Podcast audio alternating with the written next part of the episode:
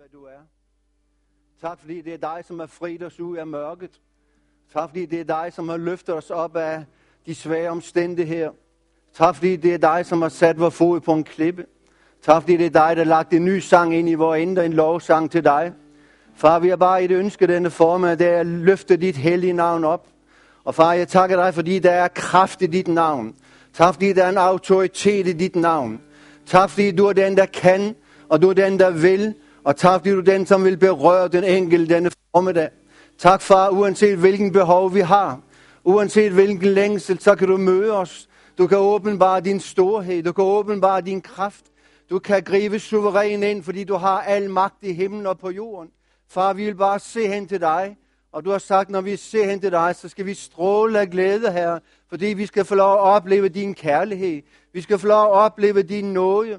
Vi skal få lov at opleve din forløsning. Vi skal få lov at opleve, at du er den samme går der ind til evig tid. Herre, vi løfter alting ind for dit åsyn. Tak fordi du er her. Og Jesus, vi har bare et ønske. Det er at ære dig. Tilbe dig. Giv dig tak. Tak dig for alle dine velgerninger. Tak for alt det gode, du har gjort imod os. Tak for din uendelige kærlighed. Tak fordi du favner os. Tak fordi du fandt os. Herre, jeg priser dig, tilbeder dig i Jesu navn. Amen. Er Gud ikke en god Gud? Der er nogen, der siger, at det er mit valgsprog, og det er nok rigtigt. Gud, han er en fantastisk Gud. Han er den, som kommer til os altid. Så lad os være i forventning også til Gud her i dag. Og lad os tro på, at Gud har noget til os. Før, jeg, før vi skal dele Guds ord, så har jeg bare lyst til at lige, øh, jeg har en lille opmund, eller har et lille, et, jeg har et ønske til jer. Og det er sådan, at øh, her på lørdag, så øh, rejser Tage og Bente og jeg en tur til Bulgarien. Vi skal ned og besøge Stefan og Maria, som er pastorpar for en stor menighed i Burgas. Og øh, vi har fået den ære at få lov til at tale på nogle møder dernede. Og, øh, og det er her, I kommer ind. Det er her, vi har brug for jeres forbøn. Fordi vi ønsker ikke bare at komme og sige et eller andet, men vi vil så gerne komme og være en velsignelse. Vi skal gerne komme og med til at være en opmundring. Vi gerne med til at øh, bringe et ord, som også kan være til velsignelse og styrke vennerne dernede. Så tak til en jer, tak til en hver af jer, som har tid, overskud, også til at tænke på os. Lander lørdag og søndag skal vi have det første møde, så uh, det bliver spændende. Stefan og Maria, de gør det rigtig godt. De knokler på dernede, har nok at se til, har mange menigheder under sig, så øh, de har også brug for vores forbøn. Men Gud, han er god. Han giver, hvad vi har brug for, og han giver langt ud over det, som vi egentlig beder eller kan forstå. Er det ikke fantastisk? Men nu skal vi øh, dele Guds ord sammen, og jeg har lyst til at læse nogle øh, vers fra Lukas, det 15. kapitel, og øh, lad os læse de første vers for sammenhængens skyld. Og der står sådan, alle toller og sønder holdt sig nær til Jesus for at høre ham. Og fra især når de skriftlåge gav ondt af sig og sagde, den mand tager imod sønder og spiser sammen med den. Men han fortalte dem denne lignelse. Hvis en af jer har 100 får og mister et af dem, lader han så ikke de 99 blive i øgemarken og gå ud og lære efter det han har mistet, indtil han finder det. Og når han har fundet det, lægger han det, på, lægger han det glad på sine skuldre, og når han kommer hjem, kalder han sine venner og naboer sammen og siger til dem, glæd jer med mig, for jeg har fundet det for, jeg har mistet. Jeg siger jer, sådan bliver der større glæde i himlen over en sønder, der omvender sig, end over 99 retfærdige, som ikke har brug for omvendelse. Eller hvis en kvinde har 10 drakmer og taber en af dem, tænder hun så ikke et lys og fejrer i huset og leder ivrig lige til hun finder den. Og når hun har fundet den, kalder hun sine veninder og naboer sammen og siger, glæd jer med mig, for jeg har fundet den drakma, jeg har tabt. Sådan, siger jeg, bliver der glæde hos Guds engle over en sønder, som omvender sig. Amen. Når vi læser hele kapitlet, så øh, ser vi, at hele kapitlet taler meget, meget stærkt om, at Jesus han kom for at opsøge og frelse det fortabte. Og det var desværre ikke alle, der forstod det, som Jesus han kom for. Det var ikke alle, der ligesom så, at de havde brug for Jesus. For det står et andet sted, at Jesus han kom til sit eget, og hans egne tog ikke imod ham. Og det var jo sådan, at Jesus han kom til jøderne. Det var de første, som fik ordet betroet. Men det var ligesom, de ikke forstod, at Jesus var den person, som profeterne op igennem tiderne havde profeteret om. Og derfor så forkastede de Jesus. De forkastede Jesus som Messias. Og øh, ville ikke tage imod ham. Jeg tror, det har været en stor, stor smerte for Jesus. Men så står det så godt, men alle dem, som tog imod ham. Alle dem, som tog imod ham, gav han ret, eller gav han magt til at blive Guds børn. Dem, som tror på hans navn. Og når vi læser her i, det, i starten af kapitlet, så ser vi, at der var nogen, som holdt sig nær til Jesus. Men der var også nogen, som gav ondt af sig. Der var nogen, som ikke ville rigtig have noget med Jesus at gøre. Men tollerne og synderne, de ville gerne høre, hvad Jesus han havde at sige. Hvorfor?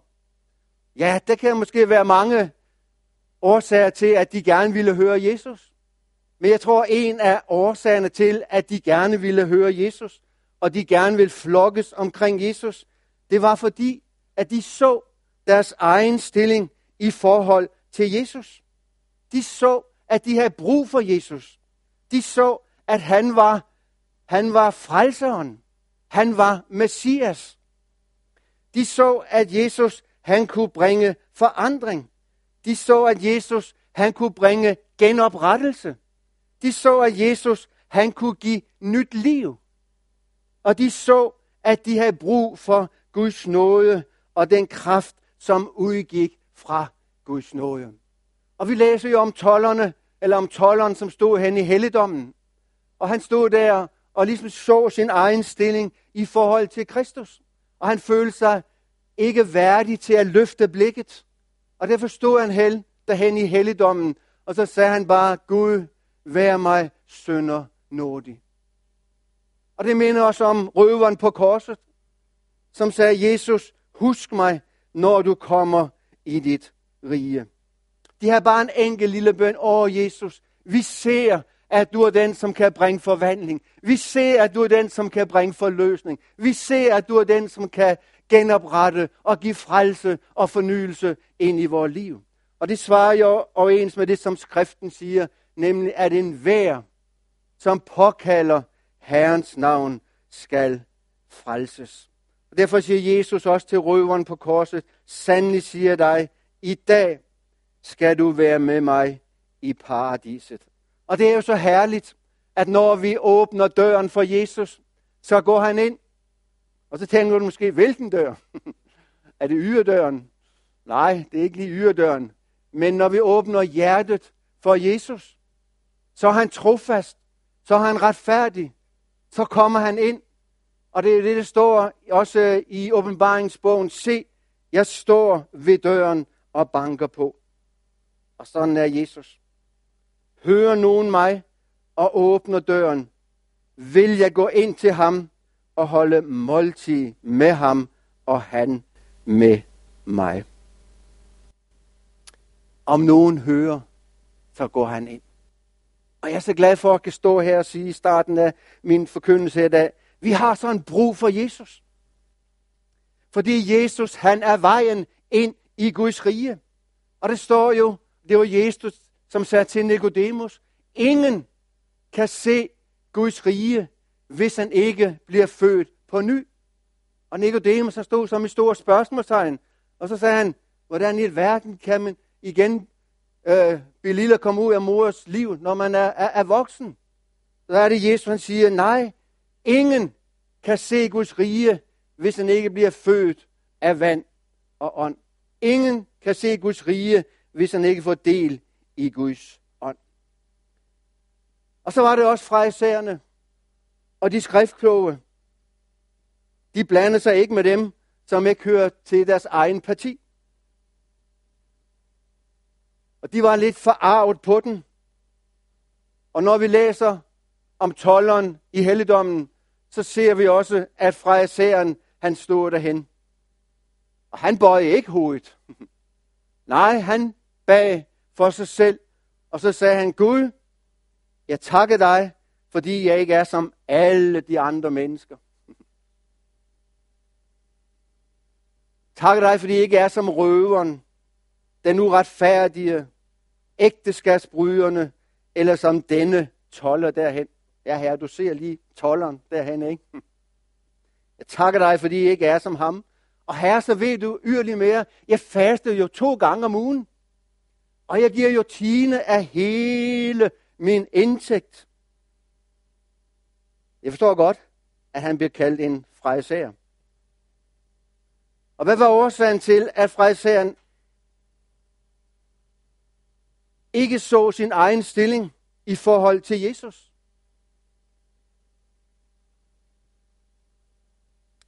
Måske skyldes det egen retfærdighed. Det vil sige, at han så sig selv som retfærdig på grund af alle de gode gerninger, som han nu havde gjort op igennem tiden. Og det er jo det, han gerne ville, at Jesus han skulle anerkende. Selvretfærdighed. Hvad er selvretfærdighed? Jo, det er et sindelag af hovmodighed. Det er noget med selvlivet at gøre. Selvtilfredshed. Og hvad gør alle de ting? De gør os blinde for Guds rige. Vi ser ikke Guds rige. Og ikke nok med det, så forsøger de mennesker at holde andre mennesker bort fra Guds rige. Og det er jo netop det, som kendetegner, hvis du læser hele kapitlet, om den ældste søn, som gik hjem ved sin far. Og da den fortabte søn kom hjem, så forsøgte den ældste søn jo at holde den yngste søn lidt på afstand af sin fars kærlighed. Så egenretfærdighed, det er noget frygteligt noget. Vi ser det også et andet sted i Lukas om øh, frejseren Simon, som indbød Jesus til at spise i hans hus. Og da de sad der til bords og spiste, så kom der en synde ind med en meget kostbar olie. Og der står så, at hun stillede sig bag Jesu ved hans fødder. Og så begyndte denne kvinde at væge hans fødder med tårer og tørre dem med sit hår. Og hun kysse hans fødder og salve dem med olie. Og så er det, vi møder reaktionen hos Simon. For det står sådan, han tænkte ved sig selv. Han tænkte ved sig selv. Hvis den mand var en profet, ville han vide, hvad det er for en slags kvinde, der rører ved ham. At det er en, der lever i synd. Igen så ser vi egen retfærdighed. Han så ikke, at han måske var den største af alle synder. Som i den grad havde brug for Guds nåde. Og for den kraft, som udgår fra Guds nåde. Men fordi han var blind og ikke så sit eget behov, eller måske han ikke så, hvor han kom fra. Og vi kommer jo alle steder et fra. Og det står sådan, at alle har syndet og mangler herligheden fra Gud. Og fordi han kun så sin egen position, eller mangle på, på, på dette, så havde han en attitude af, at han er at være ukærlig, uhjælpsom og ikke særlig imødekommende. Og nu kan det være, at du sidder og tænker, hvad vil du med alt det? Hvad vil du med alt det? Siger du, at jeg er egen retfærdig, og siger du, at jeg er egen kærlig, og så videre, så videre. Nej, det er ikke det, jeg siger. Det er ikke det, der er mit pointe. Mit pointe er nemlig at tage en anden person ind i talen her. Fordi hvis vi går tilbage til Lukas, så er det ligesom, at Lukas han fremholder tre lignelser for os. Nemlig det fortabte får, den fortabte mønt og den fortabte søn. Og hvad fortæller de tre beretninger om? Jo, de fortæller, at Jesus, han netop kom for at opsøge og frelse alle mennesker. Det er stærkt. For mig er det utrolig stærkt, at Jesus kom for at opsøge. Ikke bare opsøge, men også for at frelse, for at give nyt, for at give nyt liv til alle mennesker. Han kom for at opsøge tolleren. Han kom for at opsøge fraisereren, som var egen øh, klog og så videre. Han kom for at opsøge dig. Han kom for at opsøge mig. Han kom for at opsøge os alle. Hvorfor? Fordi det er hans natur. Jesus ønsker at frelse alle. Han ønsker at frelse de gode. Han ønsker at frelse de onde. Han ønsker at frelse de retfærdige og de uretfærdige osv. Hvorfor? Fordi at Bibelen siger, til således elskede Gud verden, at han gav sin søn den enborne. For at enhver, her har vi det igen, for at enhver, som tror, ikke skal fortabes, men have et evigt liv. Og jeg elsker Johannes 3:16, og jeg elsker det lille ord her, enhver. Enhver, som tror. Enhver, som kommer. En hver, som kommer løbende. En hver, som påkalder Herrens navn. Dem vil han frelse. De skal finde noget. De skal finde genoprettelse. Og de skal få lov at kende Guds vidunderlige kærlighed. Og ved du, hvad jeg er? Jeg er så taknemmelig for, at han kom for at opsøge og frelse mig. Jeg var fortabt. Jeg vandrede uden håb og uden Gud. Men Jesus, han så det fortabte for. Han forlod alle de andre, bare for at gå ud og opsøge efter, efter Per. Og hvad er årsagen til, at Jesus kom for at opsøge og frelse?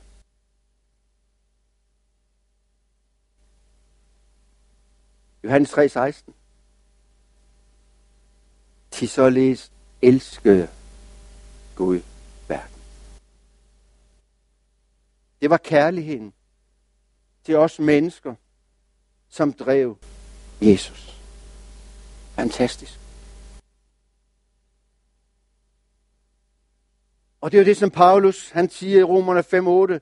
Men Gud viste sin kærlighed til os, ved at Kristus døde for os, mens vi endnu var syndere. Mens vi endnu var ugulige. Mens vi endnu var fjender af Kristi kors. Så kom Jesus. Han døde for os. Og det fortæller ikke bare, at Gud viste sin kærlighed en gang for alle. Men det, som Kristus gjorde, viser fremdeles Guds kærlighed. Kristi død forbliver at være den største manifestation af en guddommelig kærlighed. Amen. Det er evigt tid. Gud har manifesteret en gang for alle sin vidunderlige kærlighed gennem Jesus Kristus. Han viste sin kærlighed. En kærlighed, som bare kunne komme til udtryk igennem Jesus Kristus. Kærligheden, hvad gør den? Lad mig høre. Hvad gør kærligheden? Har du et bud? Den sætter os fri. Hvad gør den mere? Den genopretter.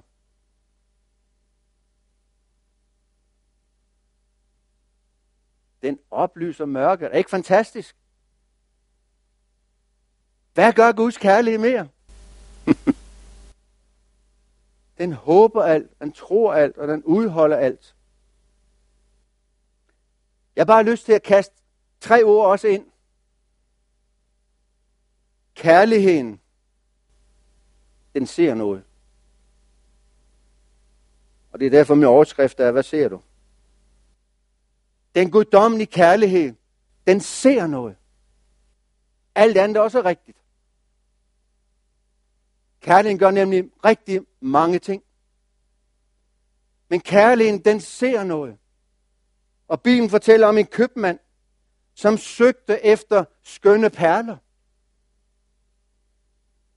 Og da han fandt en særlig kostbar perle, så gik han hen og solgte alt, hvad han ejede, og købte den. Han gik hen og solgte alt for at købe den her meget særlige, kostbare perle. Og det er jo et herligt billede, at der er mange, der udlægger det på forskellige måder, men nu udlægger jeg det på min måde her i dag. Jesus, han så en særlig, meget kostbar perle. Han så sin menighed. Han så dig og mig. Han så værdien i perlen. Han så værdien i dig og mig. Og kærligheden var så stor til den her perle, at han, at den kærligheden drev ham på korset for at købe os fri. Med andre ord, kærligheden ser værdien i et hvert menneske. Kærligheden ser værdien i tolleren. Kærligheden ser værdien i frejseren. Kærligheden ser værdien i dig og mig, uanset hvilken stadie vi egentlig står på, og hvordan vi er som person, og hvad vi er inde i, og så videre, så videre, så videre. Kærligheden ser værdien i et hvert menneske. Og hvad er det så, Jesus vil lære os gennem hans ord i dag? Jo, jeg tror, noget af det, som Jesus vil lære os, og noget af det, som han vil virke frem i os, fordi det er jo, som Lars var inde på også, at det er jo ham, som virker. Både at ville og at virke, for at hans gode vilje kan ske. Jesus ville, og han virker det, han vil. Det, det er så stærkt, så det beror ikke på dig og mig. Det, det beror på, det er, at vi går igennem døren og går ind og har fællesskab med Jesus. Og når vi har fællesskab med Jesus, og ser hen til Jesus, og vandrer med Jesus, og elsker Jesus af hele vort hjerte, så skal vi få lov at opleve, at det er ham, som gør værket i vores liv. Amen.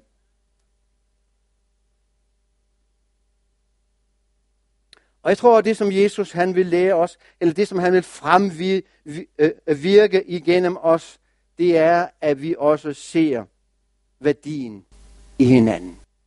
At vi ser værdien i vores næste. Og hvad sker der, når vi ser værdien i hinanden? Hvad sker der, når Jesus får lov til at virke det frem i os ved sin hellige ånd? Jo, så sker der det, at for det først, så får vi et dejligt tjenersind. Og det var det, som prægede Jesus. Ikke sandt? I Lukas, eller ikke Lukas, men i, Filip, i Filipperbrevet, det andet kapitel, han tog tjenerskikkelse på. Han ydmygede sig selv. Han kom til jorden, og han kom ikke for at blive tjent, men for at lade sig. Eller for at tjene os. Det er det, er så stærkt. Værdien gjorde, at Jesus, han ønskede at tjene. Vi får lyst til at hjælpe vores næste. Jeg har bare lyst til at afslutte med en herlig beretning. Også ud fra Lukas. En beretning om den barmhjertige samaritaner. Og for mig er det en fantastisk beretning og en meget lærerig beretning. Og vi læser der i beretning, at der var en mand, som var på vej fra Jerusalem til Jericho. Åndeligt set, så er det, så er det dumt at gå fra det hellige og ud til noget, som ikke er så helligt, men det er en helt anden prædiken. men denne mand, han gik fra Jerusalem til Jericho. Og øh, da han var på vandring, så oplevede han det, at han blev overfaldt af nogle røver. Og disse røver, de tog hans tøj. De slog ham. Og de lod ham ligge halvdød på vejen. Tilfældigvis, så kom der en præst forbi. Og der står i beretningen, at præsten, han så manden. Og jeg ved godt, der var nogle jødiske skikke, at man ikke måtte røre ved, ved en mand, som var halvdød og så videre, så videre. Men jeg tror måske også, at denne præst måske har en ting ved sig selv. Nej, jeg er så træt. Jeg kommer lige fra helligdommen. Jeg har haft deroppe og haft min tjeneste i dag, så jeg orker næsten ikke at hjælpe. Og måske han har tænkt, nå ja, manden er jo også næsten halvdød. Så han lå manden ligge der på vejen. Og så står der sådan, han gik lige forbi. Tilfældigvis så kom der også en levit. Kalde ham menigstjener. Han kom også til stedet. Han så ham. Og måske han har været lidt nysgerrig. Ah, jeg må lige se, hvad det er for en mand. Men han har ikke rigtig nogen følelser for at hjælpe. Han vil gerne vide, men han vil ikke hjælpe. Så der står, at han gik også lige forbi. Men så var der en samaritaner. Jørnes fjende. Han så manden. Og hvad var det, han så? Præsten så manden. Levitten så manden. Samaritaneren så også manden. Og hvad så han? Jo, han så akkurat det samme, som de andre to havde set. Jeg tror, at det, som gjorde forskellen fra samaritaneren, levitten og præsten, det var, at samaritaneren, han så værdien i manden. Og værdien gjorde, at han greb til handling. Værdien gjorde, at han velvin også var udsat for at blive overfaldt af røveren. Måske de bare gemte sig hen bag en anden klippe. Men han var mere optaget af manden, end optaget af sin egen sikkerhed. Så i stedet for at gå forbi, så begyndte samaritaneren at hjælpe. Han begyndte at hælde olie. Han begyndte at hælde vin på mandens sår. Han bøjede, sådan, han bøjede sig ned. Godt billede på Jesus. Jesus han bøjede sig ned til, til menneskeheden for at hjælpe, for at hælde olie og vin på vores sår. Så står der sådan, at manden, eller samaritaneren, han løftede manden op på sit eget rigedyr. Og så førte samaritaneren manden hen i herberget. Og så siger han, sørg for denne mand. Er du klar over, at vi har fået en mægtig tjeneste betroet? Sørg for hinanden. Tag hånd om de næste. Se værdien i de næste. Og så siger samaritaneren, og hvad du mere lægger ud, det skal jeg betale, når jeg kommer igen. Stærk beretning. Og sådan er Jesus. Han bøjer sig ned til os. Han vil hjælpe, fordi du og jeg, vi har en værdi i hans øjne. Uanset hvilken kategori du og jeg, vi er i. Så har han bare et ønske. Det er at hjælpe. Sønderinden, den samaritanske kvinde, Zacchaeus, som sagde op i træet, som gerne ville se Jesus. Jesus han stoppede ved dem alle sammen. De andre gik forbi dem, fordi de var foragtet. Ville ikke noget med dem at gøre. Men Jesus, han var anderledes. Og Jesus, han er vores store forbillede. Han har vist os et eksempel for, at vi skal gå i hans fodspor. Amen. Og ved du hvad? Den barmhjertige samaritaner, han er her. Kan vi spille lidt? Den barmhjertige samaritaner, han er her. Også ved gudstjenesten i dag. Og det kan være, at du sidder og tænker, ah, jeg har ikke så meget værdi. Så hvem er jeg? Hvordan er jeg i stand til at kunne tjene? Hvordan er jeg i stand til at kunne hjælpe min næste? For jeg føler ikke selv, at jeg har en værdi. Vi skal bare sige, at du har en værdi. Fordi Jesus, han har også betalt prisen for dig. Han har betalt prisen for mig. Det kan være, at du har nogle sår. Både på den ene og den anden måde. Og du har brug for lidt olie. Du har brug for lidt heligåndens liv og kraft. Så er den barmhjertige samaritaner her. Han bøjer sig ned til dig. Han vil hælde olie, og han vil hælde vin. Vin er billede på glæde. Han vil give ny glæde. Han vil give ny begejstring. Han vil opmuntre os. Amen, sådan er den barmhjertige samaritaner.